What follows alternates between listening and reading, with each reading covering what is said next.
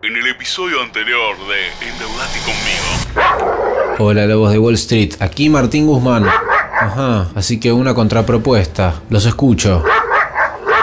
Esa oferta no está ni cerca de proveer el alivio que la Argentina necesita para restaurar la sostenibilidad de la deuda. No la aceptamos. Endeudate conmigo. Viernes 8 de mayo. Hoy vence el plazo para que los bonistas acepten la oferta de la Argentina. Chachán, chachán. Hasta ahora, solo un pequeño porcentaje ha aceptado, pero los fondos más grandes, los lobos de Wall Street, no dan el brazo o la pata a torcer. Martín Guzmán trabaja contrarreloj para lograr resultados positivos.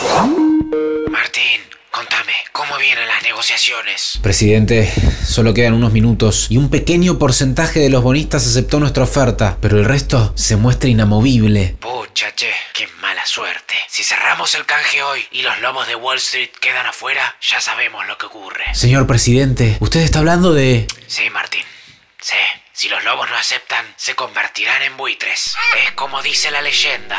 Todos los bonistas que quedan afuera de un canje se convierten en buitres, desalmados y carroñeros buitres, que se alimentan de los restos de un país en ruinas. Si eso sucede, estaremos frente a un enemigo evolucionado y mucho más peligroso. Santos holdouts, señor presidente, los buitres.